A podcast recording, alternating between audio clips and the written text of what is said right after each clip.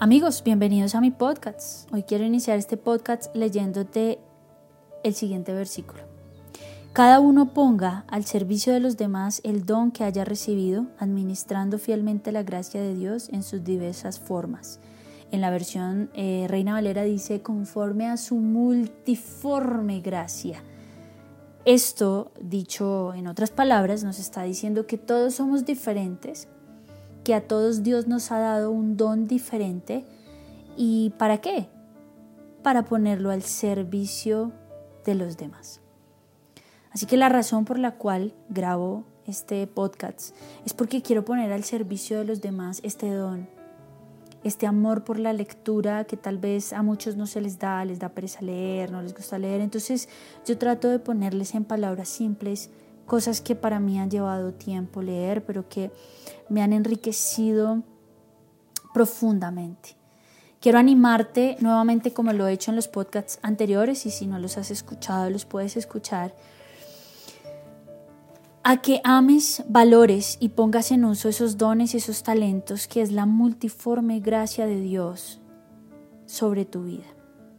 Recuerda que eso es lo que te hace ser tú, eso es lo que te hace ser auténtico, y aunque te hayan dicho a tu alrededor, tu familia, tus conocidos o el ambiente en el que tú te mueves, que lo que tú sabes hacer no sirve para nada, no vale la pena, para qué haces eso, mejor dedícate a otra cosa, yo te quiero animar a que lo desentierres, lo desempolves, lo trabajes con paciencia, poco a poco, con perseverancia y lo pongas al servicio de los demás.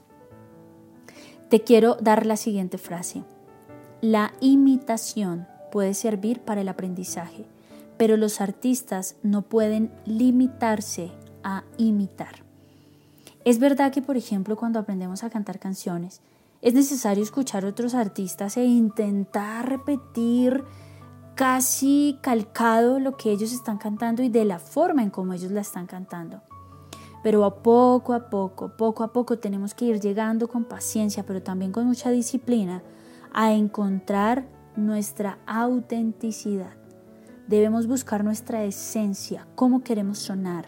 Tenemos que ser auténticos y si esto lo llevamos a otros planos de la vida en general, al principio podemos imitar de muchas maneras, cómo tocan o cómo construyen o cómo pintan o cómo se visten o cómo hacen ciertas cosas. Por ejemplo, los adolescentes todo el tiempo están en un proceso de imitación y esa es la razón de por qué las modas se imponen de la manera que se imponen.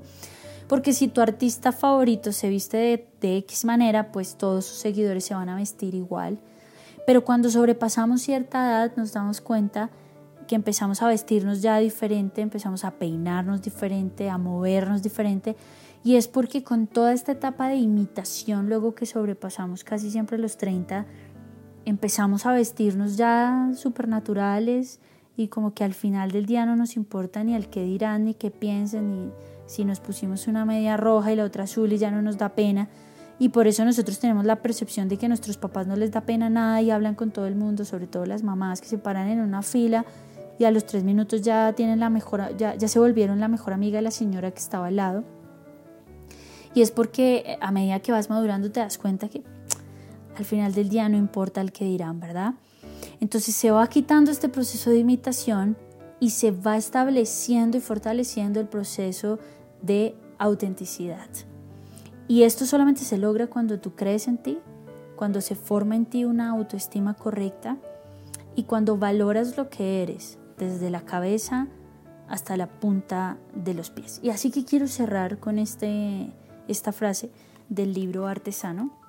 Página 61, abro comillas, dice, la corriente siempre nos empujará a estandarizarnos, a ser como los demás, pero algo dentro de nosotros, alguien, nos está invitando a expresar lo divino, que es multiforme y único, siendo auténticos para darle validez a nuestras obras y a nuestra vida, respetando nuestras personalidades y viviendo y compartiendo nuestra fe de múltiples maneras. Maravilloso.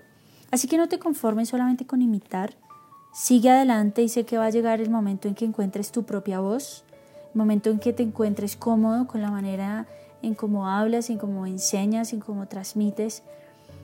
Y este es un proceso que puede tomar mucho tiempo y en lo personal he pasado por él, así que te animo a que lo hagas.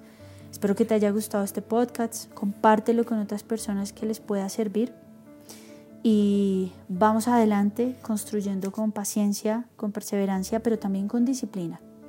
Así que nos vemos en el siguiente podcast.